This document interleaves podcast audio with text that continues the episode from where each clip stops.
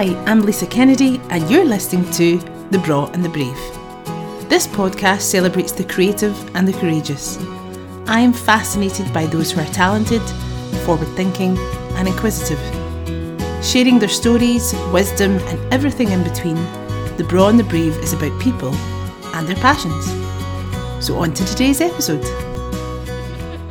Yeah, just when I was like thinking of people that I know that are super creative and super Yeah. busy and and super lovely. I, thought, I thought of you, Emma Gwynne. Oh. So I'm going a bit rogue with a question here, right? That's fine, normally do I it. do it like chronologically, like. Yep. I'm just going to ask you, Emma, what was the last song that you danced to, and where were you? Like, like ever or per- performing or just Does literally last song that just, I danced Just to? Just the last song you ever danced to. The last song I danced to was Tuesday night at a class, and I have no idea what what the song was.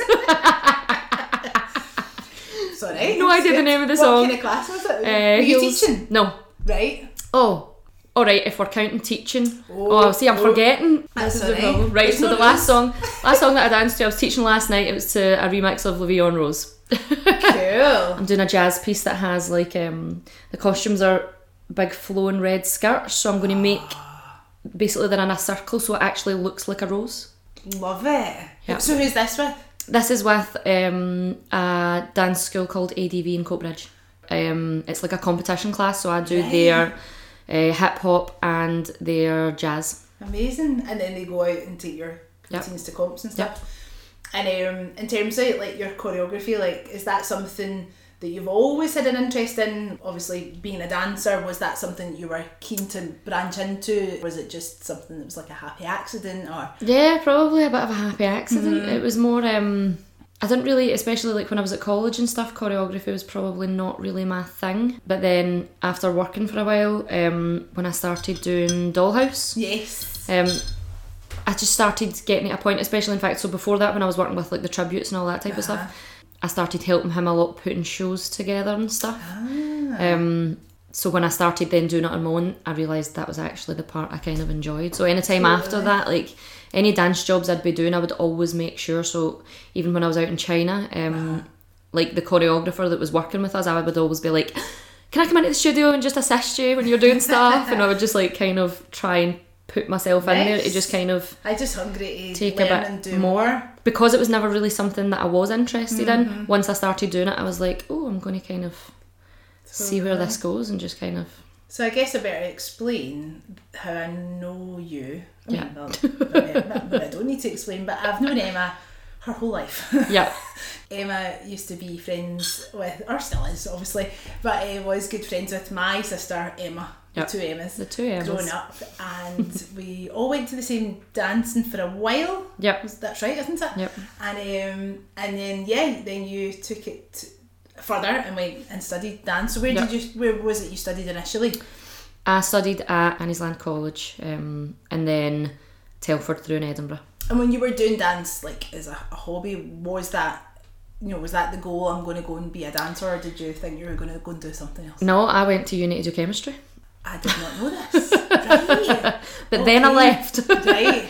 no, see when, when I like see when like that dance school's younger when we were Yeah. at school.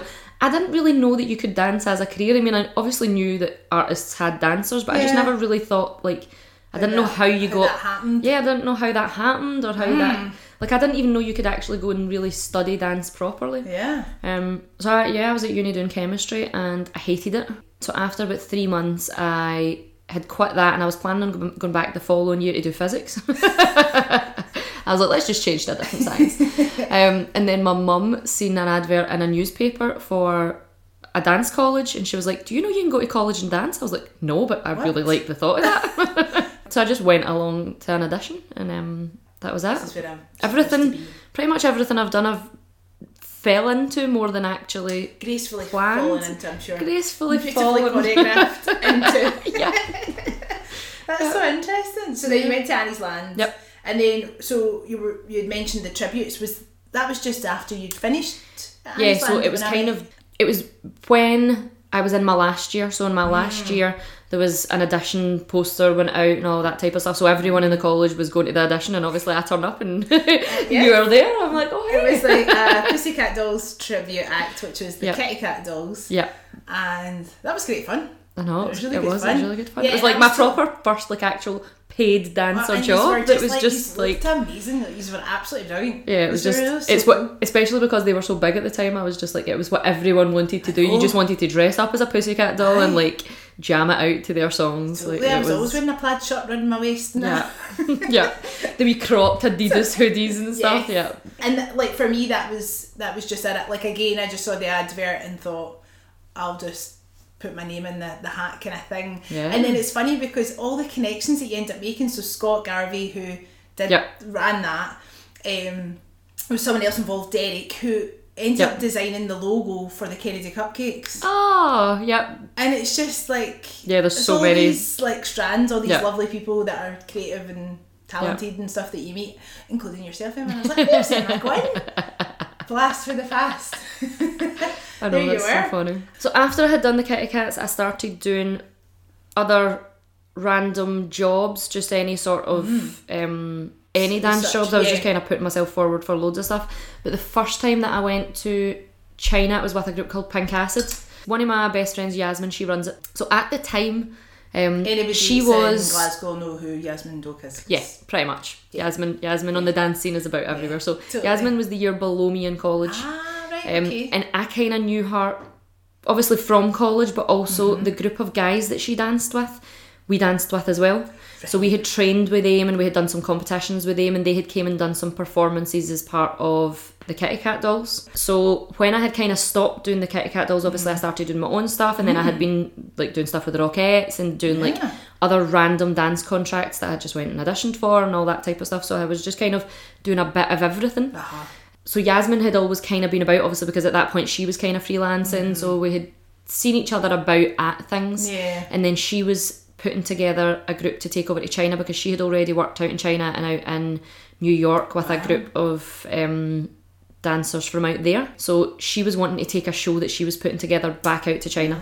Ah, So because I had been working with a girl called Sarah Cassidy who had been on The Voice. yes, Um, amazing singer. she was looking for a singer to kind of base the show around because in China it's very much like they love any they love anyone that's been on TV. So Yasmin had put this show together and she was like, "Do you want to come and dance with it?" I'm, I'm like just selecting a few dancers that I want as part of the group. And obviously I had worked with Sarah and we kind of all just kind of came together. Although right at the end Sarah ended up not doing the contract, so we ended up getting one of our friends to just jump in last minute and just learn all the shows.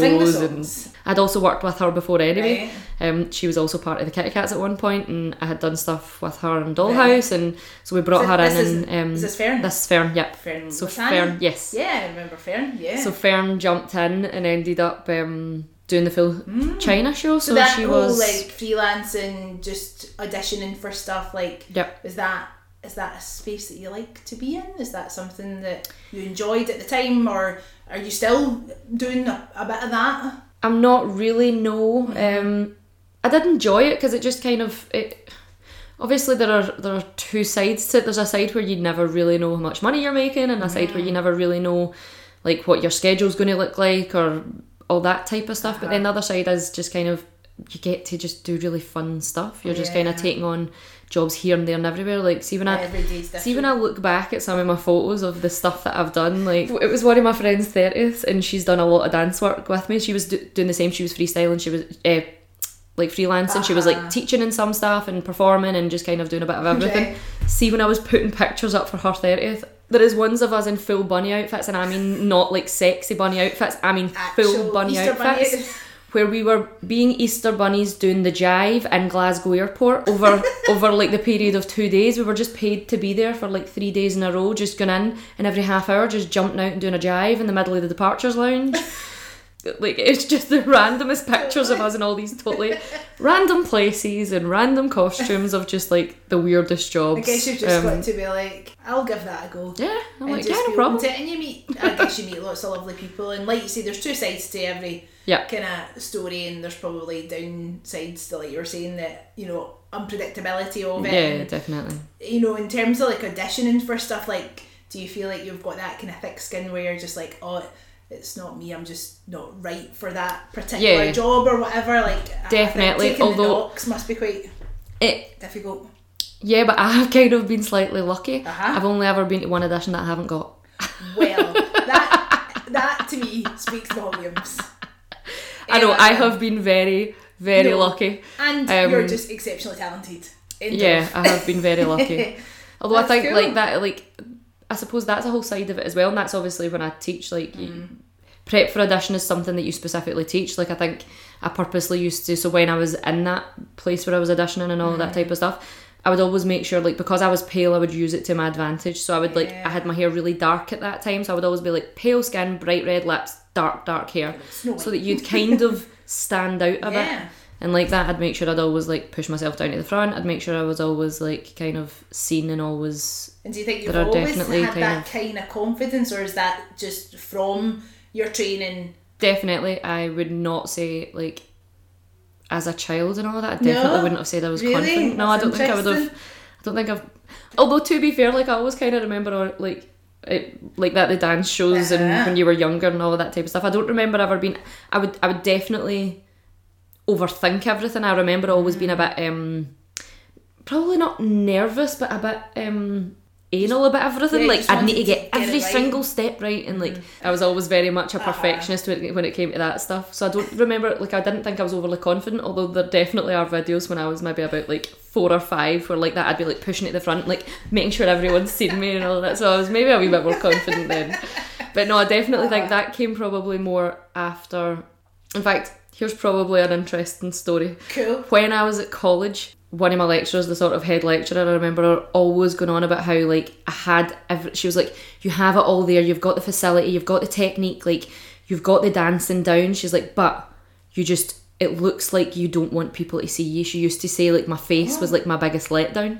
Um, she'd always be like, "You just." you- It's almost as if you just haven't come out your shell or whatever Right, it kind of may be. Yeah, yeah. Um, but then it, it almost as if it kind of flipped later because I think most of that actually came from doing the tributes.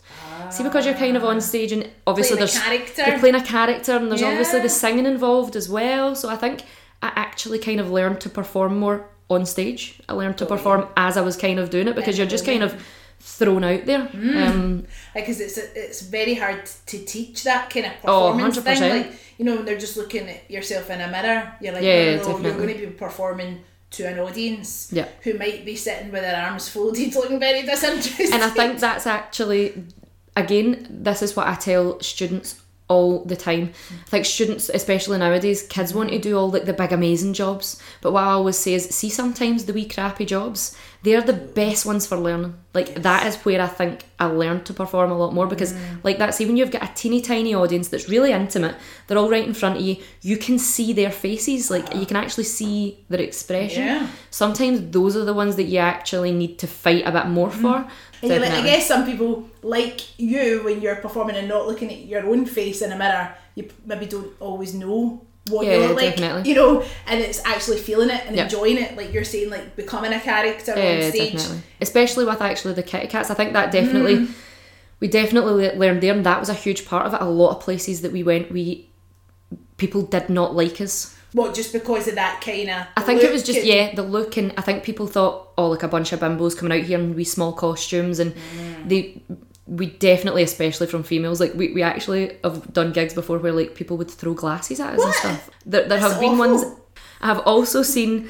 So like that, we're on a stage and people are down the front. I have seen a woman actually turn her boyfriend round and make him face the opposite direction when we are performing. And I'm like, are you serious? Like, what?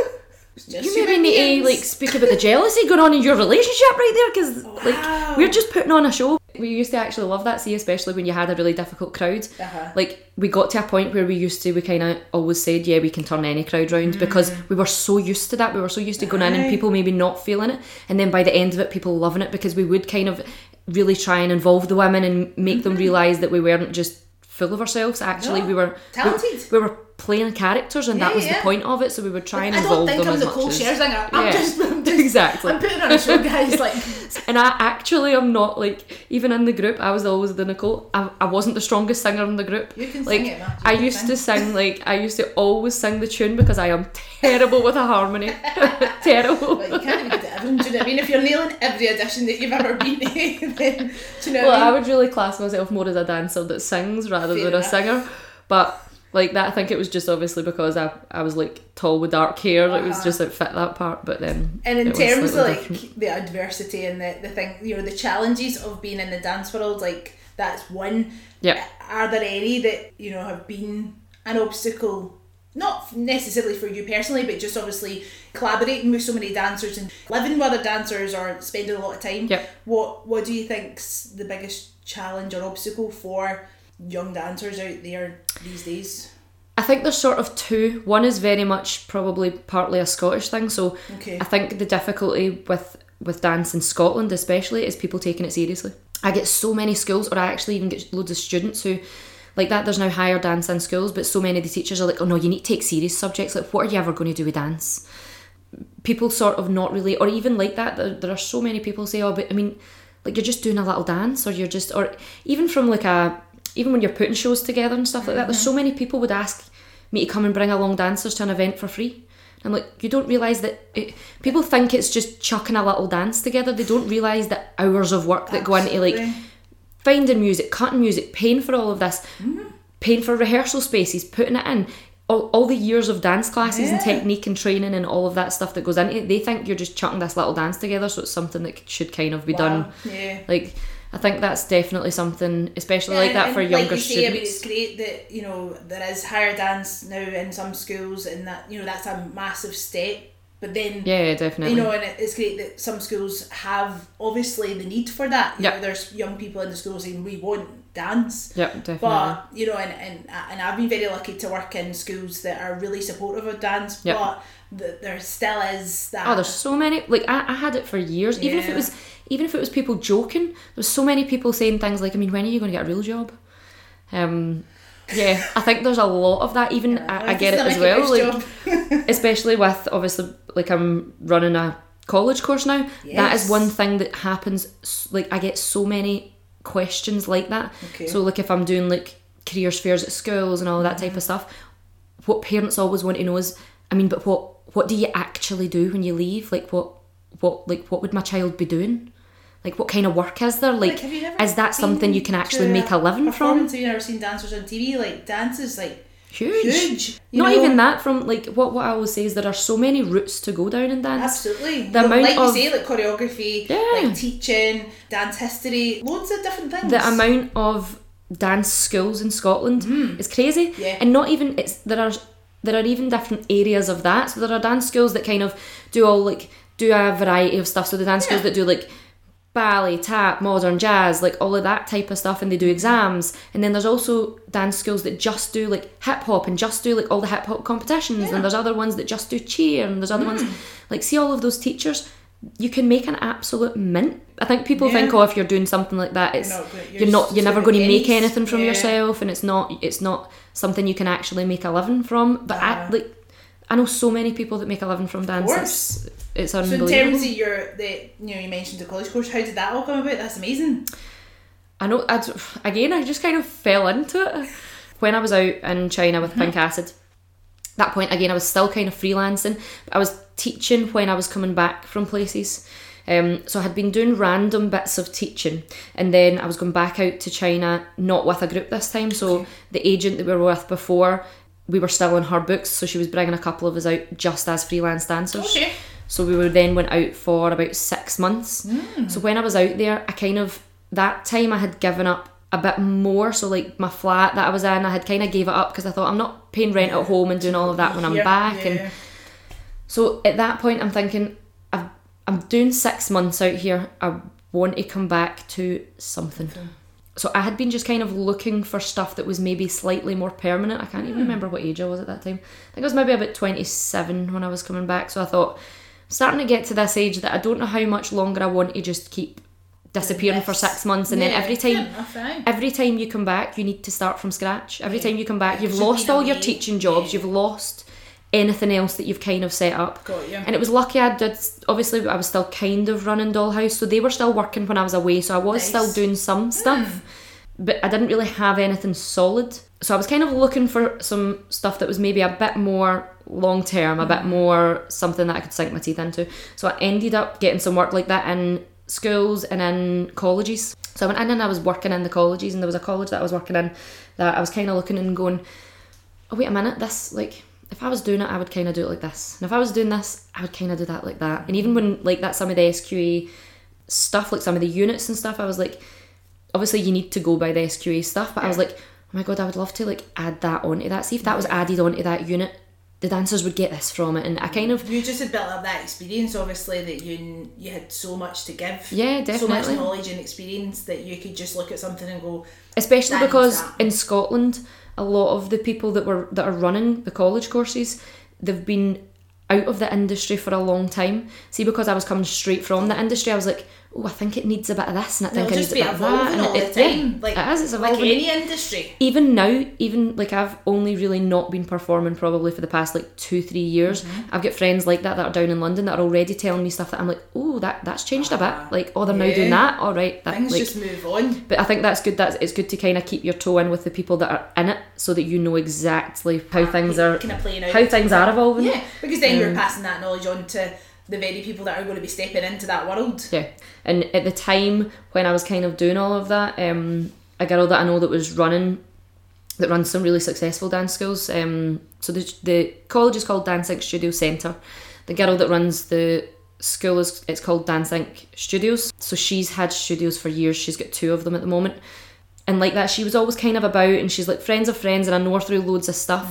And she was kind of talking about how she was wanting to expand and maybe do some different stuff, and she was wanting to kind of sink her teeth into things and she already had studios anyway so I kind of was just like why don't we do this why don't we just like Yes. start a college from your dance school and just so we just kind of went from there So when did that. that officially open then? When? How so just this this year just this academic year and we're very small at the moment Yeah. um but we kind of our, our studios are quite small in size anyway Okay. but we wanted to start small because we Yeah. were like we don't really know where we're going with this we don't know how much of an interest there's going to be we don't know and especially like that we kind of have went down more of the route of marketing it more for dancers that want to go into the commercial industry just because that's industry I know a bit better and because all of the people that I work with they probably know it a bit better anyway so um Brilliant. that's kind of what we marketed it more as because there's not really as much of that up Uh-huh. here like obviously for years you've been performing and choreographing and you know to an extent you're still obviously doing all that Yep. but then to be teaching and does that give you the same buzz or is it a different kind of buzz Yeah, it, it's probably a different kind of buzz, but I kind of always like, as much as I love the performance side of everything, and that mm-hmm. always was why I done dance because it, to be honest, I felt like I, dance for me was always a bit of a selfish thing. Like I never done it for other people. I was literally just doing Just it for, for myself. you. But as that evolved, like I said, even when I was. I started to enjoy like putting shows together and kind of and also like that because I ran my own show because I'd done all the business side of it, I actually realised that I liked all the business side of it and I liked creating something and I liked building something and I mm-hmm. liked like setting myself goals and going, right, I'm going to try and get this done by this time and achieve things and all of that type of stuff. So it all kind of, it, it made sense as it went along. It all just kind of evolved in that direction until Yeah, it kind of, and to be honest, I didn't ever really enjoy teaching that much. But more because this is going to sound terrible, but I hate teaching kids. And that's, to be honest, that's Hats not anything I've ever really done. uh-huh Um, but like that odd times that I've went in and done, I've just thought it, it doesn't challenge me. It doesn't like, fine there, there's not really, I, I just don't really get much from it. Like so many Hmm. people say like, why would you not just open a dance school? But I'm like, that's I just not for me it's just not for me. I Fine. wouldn't get and anything like you say from there's it. plenty of dance schools There's you're, so many. providing a different opportunity Yeah, definitely. Scotland, which is amazing and that's why I kind of like I, the the place that I that I do enjoy. So like that when I was coming back and I was teaching in colleges and I was doing a lot of workshops, but it was more for people who were actually wanting to dance, Yeah. and those are the people that I like to work with because I'm have like. to be convincing Yeah. anybody that dance is great No, Like, I want to yes, come in and like great, let's do it. properly put them through their paces. Yeah, yeah. Not people that are there like just to enjoy themselves. I'm like, no, if like, I, you're to work hard I, yeah, I'm getting the big whip out. yeah, big whip out like that. That's why it kind of naturally evolved to the college thing because Great. then it's it's working with people that actually want to do it because like that they obviously for them to come and audition and Yeah. pay their fees and all of that type of stuff they're invested Fees, so yeah. it's it, it definitely like I definitely get something from seeing people evolve in that way when Mm. you are pushing them and you're kind of giving them what they need and you're you're shaping them into what Absolutely. what they want to be that's, that's like great. that side of it I do actually love like I love kind of teaching teaching people that want to learn that is that Fine. is what I enjoy Uh, definitely. And in terms of your like creative process, obviously you were saying you still work with you know competing groups and stuff. How do you start choreographing a piece of dance, Emma? What, Ooh, right. Because I've spoken to somebody else about this, and uh, and I'm really interested to know to find out if you have like a, a set way of doing it. yep usually so it depends it depends what I'm choreographing Okay. So, if I'm choreographing a jazz piece, I Mm-hmm. will usually start with some sort of. I start with a bigger picture. So I Mm-hmm. start with some sort of idea or some sort of. So like that, the the piece that I'm doing just now, I want it to be like a rose. Was yes. So that was more a visual, but a visual kind of bigger picture that I then kind of break down, and then I decided what song I was going to use, and then I kind of So started to put for the details itself, in. It was just like I want this to be a rose. So I was starting to think, how do we? Yeah. Nice. So it was more kind of a visual thing with yeah, that. yeah. Um, but then the last piece that I done, it came from a piece of music. So I found this like French song that I loved. Mm. So that then turned into all right, like I love a prop. So it was like right, I'm going to use bowler hats and make it very very French. Nice. And then that came more from the song and the props. If that kind of makes Yeah, sense. yeah. But then when I'm doing things like so like a hip hop routine, usually quite often like the the teachers or whoever it is that's Uh-huh. getting me into choreograph, they'll give me a piece of music that they want me to choreograph to Yeah.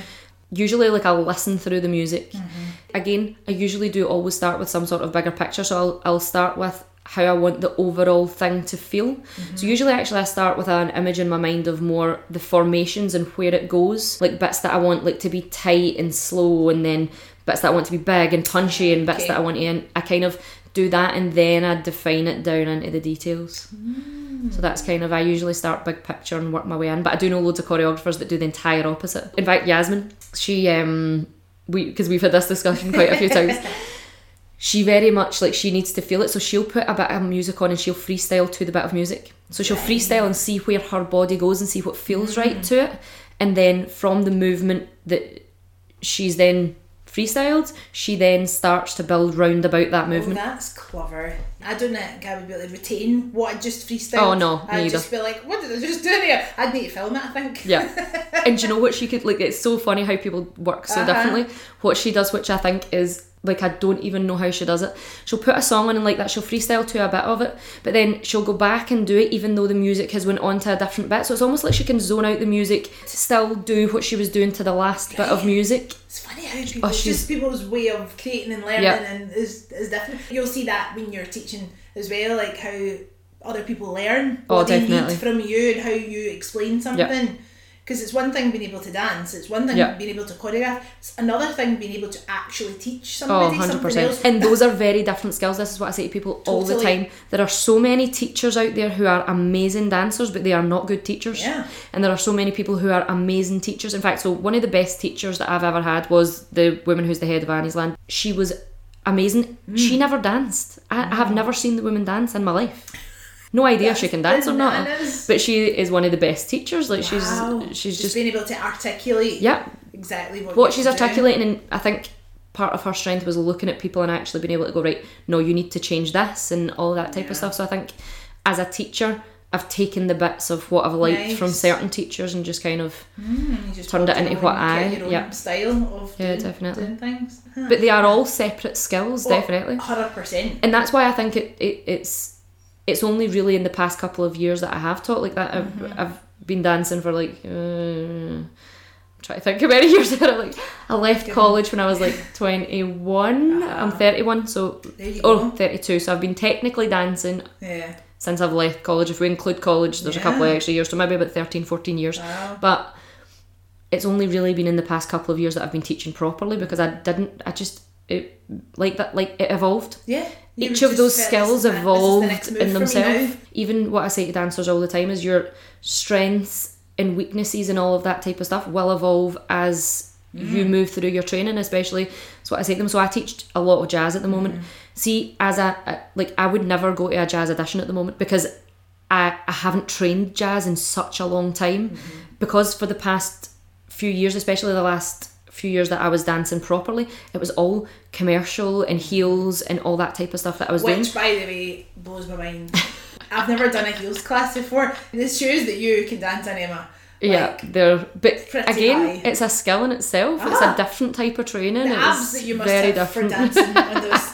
And that's, but I don't know, it seems to be a bit of a trend in Yep. the last kind of couple of years. Like Yanis Marshall, I think, obviously made it.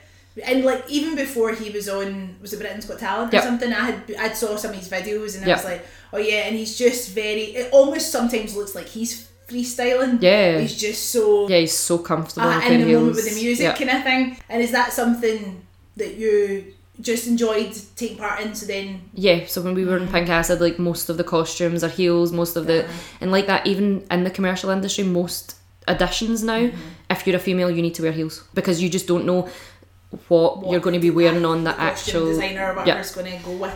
So now it is kind of a requirement. So it's I think that's just kind of it. Yeah, just it, where it's went. it was almost I was just kind of Just have to. forced into it. I don't even like I couldn't even tell like I could not tell you the first heels class I took or the 1st Mm-hmm. time I danced in it. Like I couldn't actually tell you. Yeah. And I saw recently you were away to America Yes. and doing lots of dance. So was that a selfish trip? Were you dancing for yourself there, Emma? Slightly, but at the same time, obviously, when I was saying about the college, no judgment at all. No judgment at all. it was a bit of both, really. Uh-huh. So, obviously, I was saying with the college, we are kind of aiming more towards like dancers that want to be in the commercial industry. So, what I'm trying to do as much as possible for the students. So, like at least once a month, we're getting up um, like a choreographer from London to come up and work with them. So, once a month, we're getting someone up to come and do classes. And I was just kind of trying to think of as many ways of them getting as many experiences as possible while they're with us. Wonderful. Um, and I'd done that when I first left college way back when.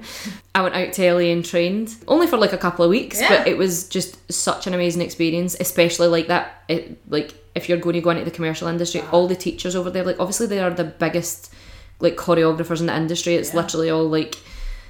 So we done like classes with. Usher's choreographer, just so many people. Justin Timberlake's choreographer. Yeah. Like there was just so many people out there that you can just take so much from. Um, and I went to two conventions, one in Miami, one in LA. Yeah. 2004, 2005. I still think about it most days.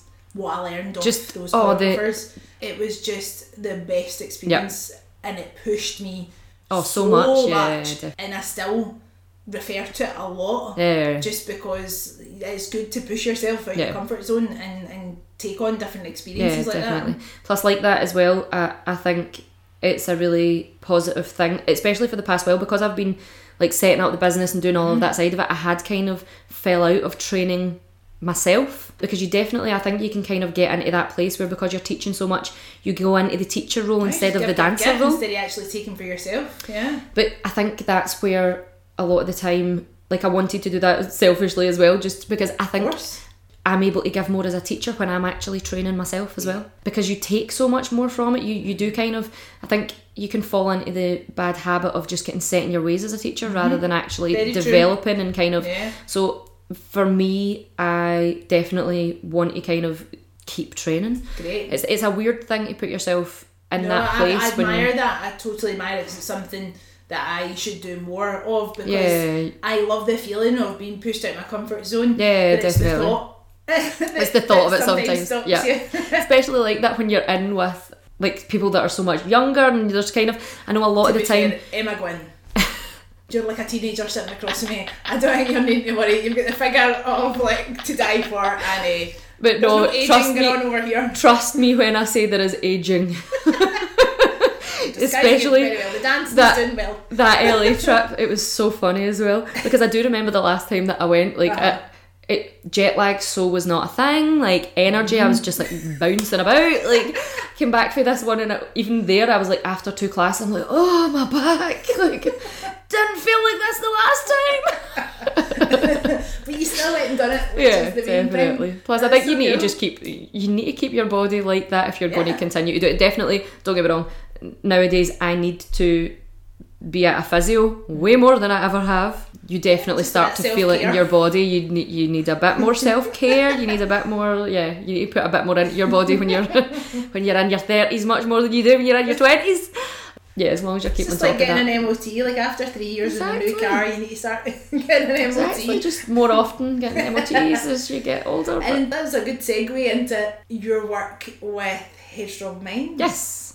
Was that something that came out of being in the dance world, or is that a completely separate entity that you now just is part of your life? Well, sort of and sort of not. Again, Okay. strange thing that I just kind of fell into. So, tell us who Headstrong Minds are first and foremost. So Headstrong is a company based in Glasgow mm-hmm. who it's a guy called Brian Costello that runs it. He he does NLP in Scotland, so he also trains most of the people that do NLP in Scotland.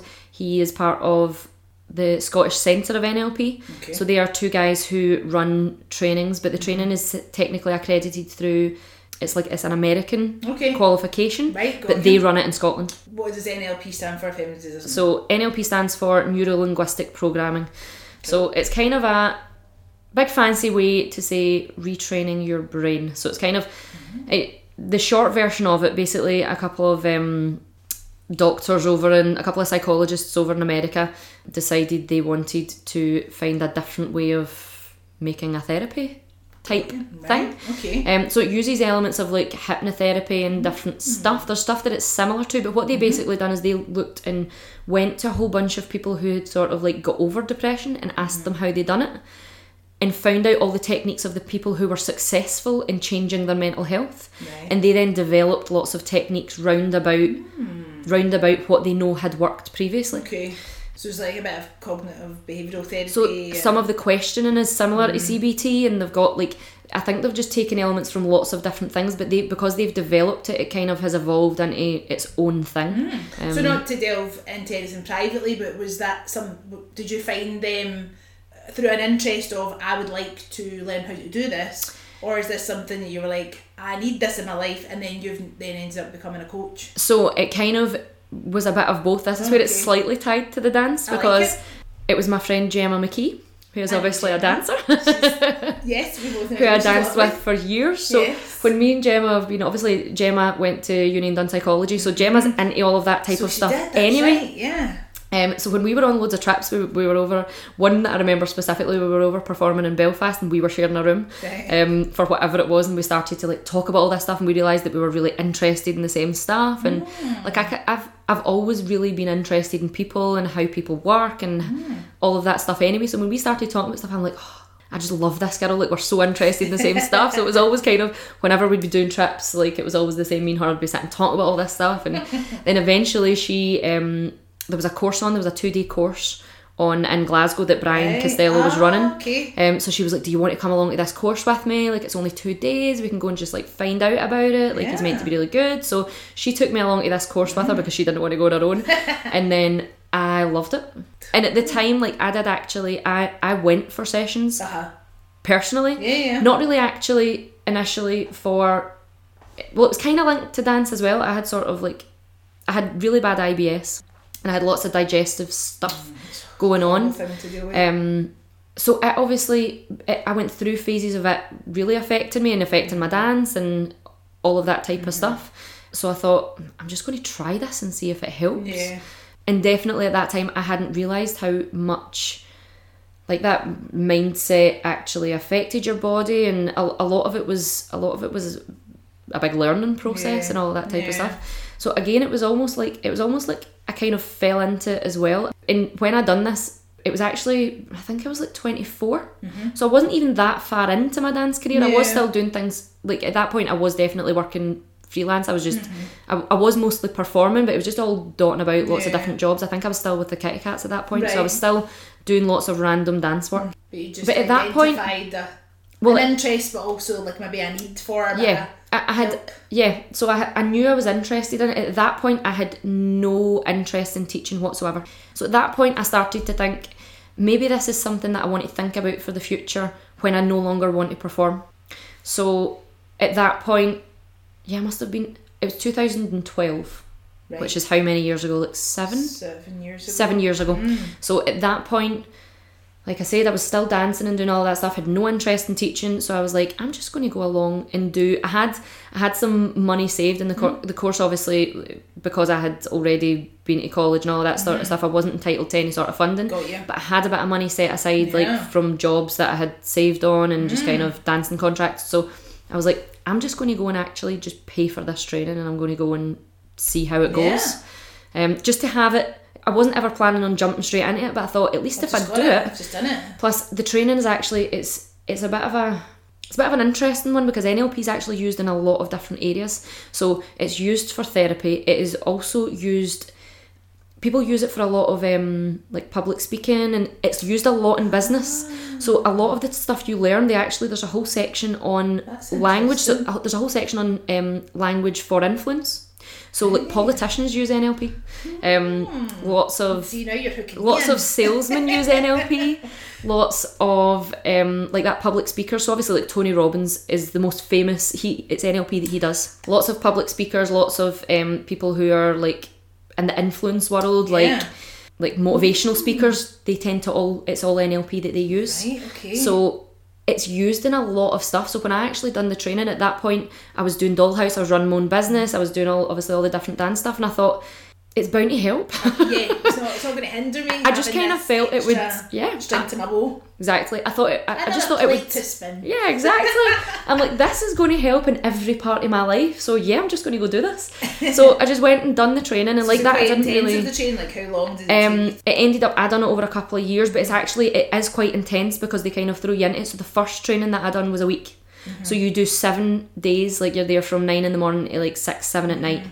So it's kind of a seven day intensive. Mm. Like after you come out of it, your head's a bit fried. imagine. But the way it's taught is actually like genius because a lot of it's practical and a lot of it's like it's not you are sitting down listening to a lot of stuff but you're sitting down listening and then you're in doing stuff and then you're listening and you're doing stuff so you're So you feel like you're not just You're not just- passive yeah you're just absorbing. yeah definitely Yeah. you're not just sitting there it's not like sitting in a lecture hall because Got you're you. very much involved in everything that they're doing Mm. and there's lots of demos and there's lots of kind of seeing it firsthand And so yeah after that week, you were like, yeah, still, I just want Love this, yeah. I'm in. I'm in. So the next course is like a 10 day course, but that's done over two different sections. So you do five days and then another five days about a month later. Okay. Um, just because that's a bit more intense again. So do you have like Um, a mentor or, or you know people that are kind of watching you then? Well, it's two guys. Mm-hmm. It's two guys that take the training. So it's slightly different. It's it. You do the training and then there's different stuff that you can do with it. So at that Mm-hmm. time, after the intense training, they were running a like a nighttime thing as well. So you could go and do two hour slots. Um, but that is the one thing. It's not. It depends what it's being used for because it's not regulated. Um, so it's not the same as CBT, where if you go and you become a CBT practitioner, you ah. then get mentoring. Right. It's not the same as that, and that's why sometimes NLP can get a bit of a can get a bit of a weird name because there are people who are out there doing it who are a bit of like charlatans, if you for lack of Yeah. a better word. They've kind Yeah. of just yeah. they've done it and they've not really probably done it enough and they've went out and just mm-hmm. they're just kind of doing it out mm-hmm. there. So, So- see the people that do it and do it well, Yeah. they get brilliant results. Brian, like I said, who um, runs Headstrong and the Scottish Centre of NLP. I do like his videos. He's very straight talking. that's what I love about him. That, and that's what I that- love there was about the, all the of video this. about Blue Monday, and it was Yeah. just like it's a load of rubbish. Yes, he's very down to earth, and that's why I like him. But that's Yeah. where so before I started doing any of this, so I done the training, done some of the night stuff, and then what I started doing was I started going along and assisting in all of their courses. Um, because I feel like it takes you a while to kind of really absorb it. So I used to start going well, and assisting. Like anything that you've never taught before. Exactly. So I ended up assisting. I think I, within like the first few years, I had assisted in about eight different courses or something like that. I just used to always go along, which obviously is good as well because because I was working for myself and I was working freelance. I had the Yeah. I had the space to do that. I could create the space to do that. I just wouldn't book jobs in those times. So then obviously because I was with them all the time, I started kind of doing a bit more with Brian and obviously then I started seeing odd clients here and there and kind of just doing that type of stuff mm. until eventually he then got to a point where he had so much overspill that he brought me in to kind of take on some of his clients and that's kind of how I ended up working with him. But with him because he basically would do extra training with me as well. So basically set it up the way that he wanted the way that he wanted NLP done, which I think is brilliant because the way he does it, he's like the most successful person I know in Scotland that does it. His results are unbelievable. Mm-hmm. So most of the people that we work with at Headstrong, um, I work a lot with anxiety. Um, so anxiety and depression they tend to go a bit hand in hand anyway. But I also tend to work with a lot of because especially Brian's male, I work with a lot of women that have been abused because quite often they're more comfortable coming to someone who is a female, just because a lot of the stuff you're talking about is mm. maybe it, it, it's just easier. Yeah. And how So I'll work that with a- you? That's I mean, obviously all the training that you've received that you know, you've got your this is my job, Yeah, on, definitely. I'm doing. But that's a world away from the dance world. Not that I'm saying the dance world's frivolous and full of it's not a Mickey Mouse job, guys. but you know, it's obviously a world away Oh, from yeah, totally what, different. you, what else Um, you're doing. You know, It's weird though because they do kind of go hand in hand because there's so much mindset stuff Mm. Yeah. goes in both. yeah. Well, you're being very vulnerable when you're in the arts and being a dancer Definitely. and putting And there's yourself out there. there's so much like that. There's so much anxiety and all of that in the dance industry. Like there's true, there are so many artists who struggle, Mm. and even like that, like I know many so many dancers that get to certain parts in their career, even if you've been at the top of your career. So this is actually where a lot of it ties in. Even if the, you're at the top of your career as a dancer, you're then starting from scratch. You're then a nobody when you don't book your next job. You're then in this place where Yeah. it's really difficult. But like the one of my one of my clients was actually an ex professional football player. And it was the same. He had got Mm-hmm. Yeah. to his. If you think about it, they retire so young that it's like you've went from That's this. identity. You've almost. went exactly. 100% it's hitting at an identity level but that's actually where it ties in with a lot of stuff because when people end up in this place where they are experiencing ex- extreme anxiety and extreme depression they get to a place where it, it ties into their identity so that's where you need to start making those changes at a much deeper level um, so obviously it is totally different but it is very rewarding just in a different way Yeah, I think when you do something creative, that it is hard to separate like your life from your work. well yeah You know, definitely It, it, like you just become identifiable as the dancer Yeah. or the choreographer Yep. or the you know, and it's like well you're multifaceted. Like you've got lots of things going for you. There, Yeah. There's more to you, but I think when you work in the arts and the creative industries, yeah definitely because you are It's all you've you known. work for yourself Yep. you're just working all the time so then it's hard to kind of Yeah, separate that so then like someone like a footballer like you're saying when Yeah. they stop just stop yeah and definitely they've been immersed in that you can't imagine how what Yeah, what do you do? the brain yeah definitely you know who am I now Yep, that's why I find it so interesting because it's there's so many different things that I work with in it. so Um, it's just about retraining the brain and kind of building Yeah. confidence I guess yeah, this is where I think people are like, oh well, how can you work with so many different things when it's when it's the same thing you do? But Mm. actually, that's where it fit. Although everything's different, it's the same stuff you see over and over again. yeah. Because even like that, when it's when it's something like anxiety or depression, or even like that if it's a if it's a trauma or like PTSD, Mm-hmm. it's the same thing because it's as humans we all end up with these coping mechanisms and we end up with strategies negative strategies usually in those situations that we run so it's about changing those it's the same like that with someone who's retired and struggling with that Mm-hmm. they've got into a place where they're running these negative strategies and it's just about then changing those Uh-huh. to telling To change a it. different story yep what you're doing at the college and then what you're doing for people at Headstrong, like you're essentially it's just helping people, which must be so rewarding. yeah oh definitely You know, that's and- that's what I love about it like Uh-huh. and don't get me wrong sometimes especially with headstrong there can be days that it is a bit heavy especially if you're working with Worse, some really heavy stuff. But at the same time, that's where, especially, that's what I love about NLP because it's not the same as counselling where it's heavy because you're just talking through everything. See, because a lot of NLP is is some like really amazing change techniques. Mm-hmm. See, because you're seeing changes in front of you, mm-hmm. that can actually also be really uplifting. So sometimes it gives you that that boost. Like there are some days that I leave and I just leave smiling because like that you've been working with someone who is in a really negative place and they come in and they're in a much better mm-hmm. place and you're you- you're actually seeing them change in front of you. Or even like that even if it is something that's quite emotional mm-hmm. like that they have this emotional breakthrough because we've hit on the right thing and we've, ah. we've done something that's really changed it for them and they're now looking at everything in a totally different way. And like that the person in front of you sitting saying to you they just feel like there's been a weight lifted off their mm-hmm. shoulder. Like that's that it is it's such a it's Like, such a nice experience to go through you're that giving with them. people an opportunity for an hour or two or whatever to escape. yeah yeah But eh, you know, and it'll be having a lasting effect to some degree, you know. Yeah. But yeah, they have to leave the studio and go and live their life, Yep. and life is hard Yeah, for a lot of people. definitely. So then your work with Headstrong, I guess you're seeing more lasting actual improvement for people like that are turning lives around. Yeah, you definitely. know?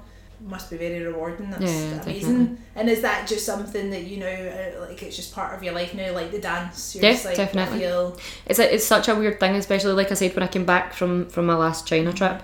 Obviously, I was trying to find stuff more stable, so that was when I, I was started taking on more clients Yeah. and kind of doing it. So it just again like that because I was um, taking on Brian's kind of overspill of clients and kind of working a bit more with him. It just kind of evolved into me Yeah. working two days a week for him. great. So I now just it I now just have two very split careers kind of, but Lovely. that go very hand in hand. It's hyphenate. it's a bit of a weird. It's a bit of a especially. It's so weird. To see when I meet new people and they're like, "So what do you do?" I'm like, this, Where do I this is- start? This is the thing. I mean, I'm reading a book now uh, by Emma Gannon, which is called like being a multi hyphenate, and it's Yeah. Mm. about we aren't just one thing these days. And the world, you know, world of work is very much changing. You know, Oh, 100%.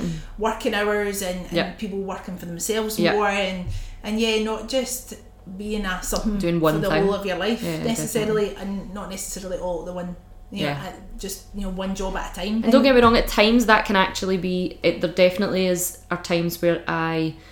I need to take a step back because I'm struggling sometimes to juggle both. Yeah. Um, but I suppose most people that are self-employed, that ends up happening. You know what it's like. You take on jobs, and then at one point you end up with tons of stuff You're on, like, and you're kind of like, oh my god, five minutes ago. I know. why am I so busy? but then I think that's actually where it's really helped me probably personally because Mm. it's it, it's forced me to find a lot of balance in my life. Like That's it's nice. forced me into a place. But then also that very much probably comes from the NL, NLP stuff as well because it You've got the training to know Well, that's- it. mind and the- go, wait a minute here. they always say that Brian always says that you should be your your own first client. You should it's very much and I do believe that see people that do NLP that haven't see see people that have done NLP and they don't walk the walk. For me there is a bit of You're just- incongruence you're there. basically just saying the same thing as the dance. The fact that you're taking yourself off to America to go to class to push yourself, Yep. work on you. Yeah. so that you can then back into your exactly, work. and that's why I'll. well that's that's actually what I like about NLP because Mm-hmm. I know this stuff has worked for me. I know like that I used to take panic attacks when I was younger when I was a teenager Okay. and I had like an eating disorder when I was younger and I had I had struggles of my own Mm. and I know how much it changed things for me. So I know it works. And that's why I kind of did get into it a bit more and kind of wanted to make it more part of my life because actually I'm like You're like, I wasn't And- looking for a new job necessarily, but here it, I am. Here I just, am. just fell in it. I think that's going to be the quote of your podcast episode ever. I just fell in it. But that's how I kind of like I, I do that's how probably you do it. yeah, and that's how I like to. I, I'm never going to be that person who has a job for any period of time. Really, I, I do like I like Yeah. change. I like variety. So I always feel like I do just kind of That's nice. And some of that does come. Don't get me wrong. Like someone said to me, yeah, but most of the things you fell into have been your ideas or stuff that's came from you. And I'm like, I know it just never has. Re- it's never really felt that way. It's just Uh-huh. kind of things pop into my head, and I'm like, oh, I'm going to just yeah, you're just open. do this things, and try yeah. this and. It, And it, it gives ma- more- definitely more makes it life. interesting, keeps it interesting, keeps you on my toes. totally. I very much admire that. well, thank you so much for doing this, Emma. We're going to move on to the thingamabob round. I don't know if you know about this. Oh no! Um, just totally random questions. oh nice. Just to get to Oh, love it. More. So I have a list, you see, um, that I just pick from before the person comes. So I've Ooh. highlighted ones for you. Nice. And actually, I made one for you as well. oh, So there you go.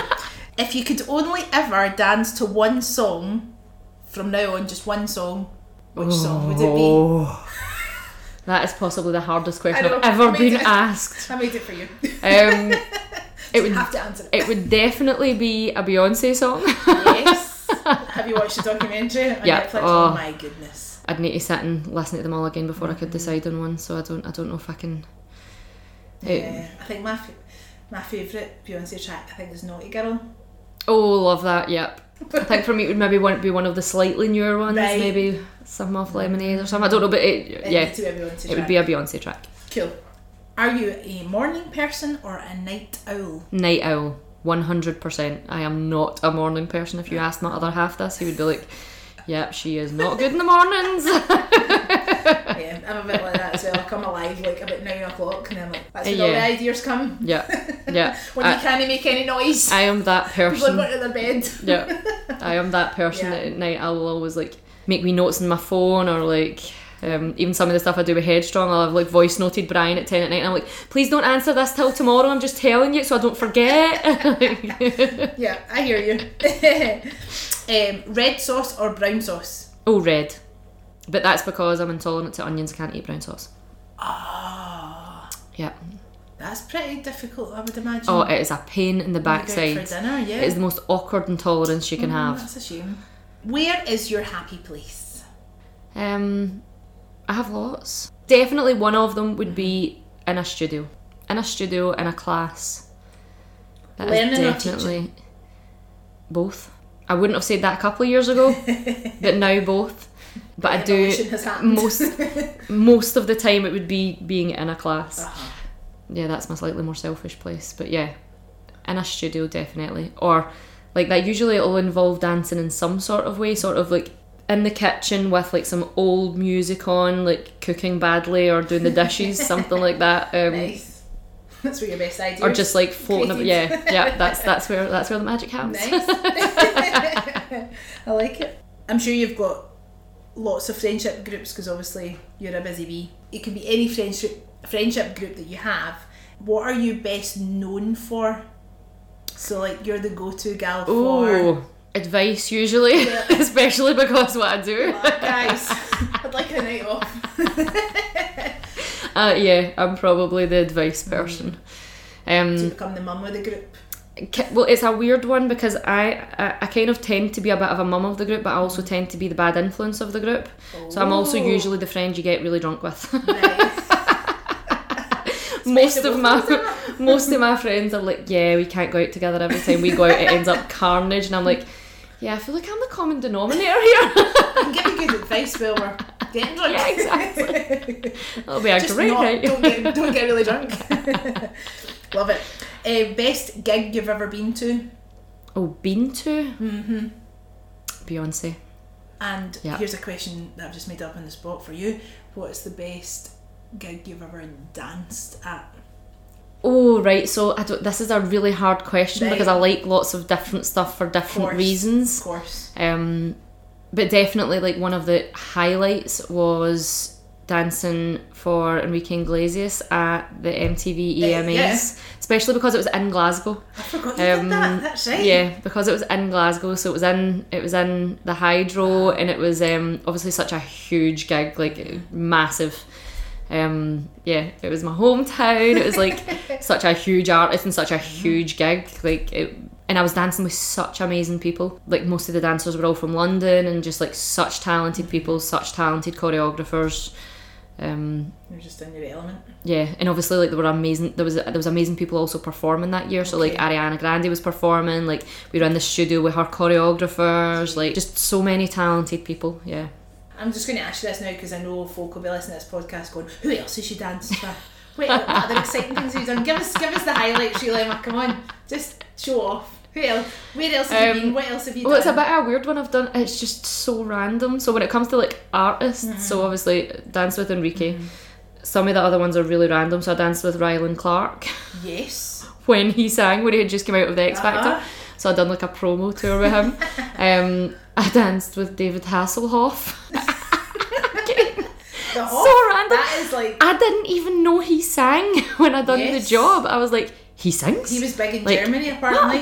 Like, yeah. yeah. so like um and then like when we were in the Kitty Cats we obviously supported quite a few good people like we supported. One Direction we supported Olly Murs That's right. I've never seen all the pictures. but then I also worked with some especially when I was out when I was out in China Uh-huh. the second time because I was just freelancing with um the agent that I was out with she is like really big in China so she done like loads of great stuff. Mm. so like some of the Chinese artists that I worked with were really amazing. Like they were just amazing singers amazing performers. Um randomly I also when I was out in China do you remember B2K Yeah. so Raz B, one of the four of uh-huh. B2K, was really big in China. Oh, so? I done loads of stuff with oh, him. cool. Like I used to perform with him. He had a residency in one of the clubs there, so I was one of Raz B's dancers. Um, That's amazing. that was that was a pretty cool job and some of the choreographers like the choreographer we worked with he was from LA so he was like mm. just this like I ended up really good friends with him just because I used to go and assist him all the time but he was uh-huh. this like totally amazing like so over the top and he's like loved his choreography and he was like yeah he was like amazing to work with. So those jobs were kind of really good as well. Some random you a lot of really cool but totally random opportunities. yeah definitely. Which is just lovely. You've got lots of good stories to tell. Um, and lastly, what is your favourite Scottish word or phrase? my other half always says I you're I doing this for always. Oh, so I've started to say it now you're right doing that. You're I doing that. Mm. I quite like that. I feel very Scottish when I'm saying it.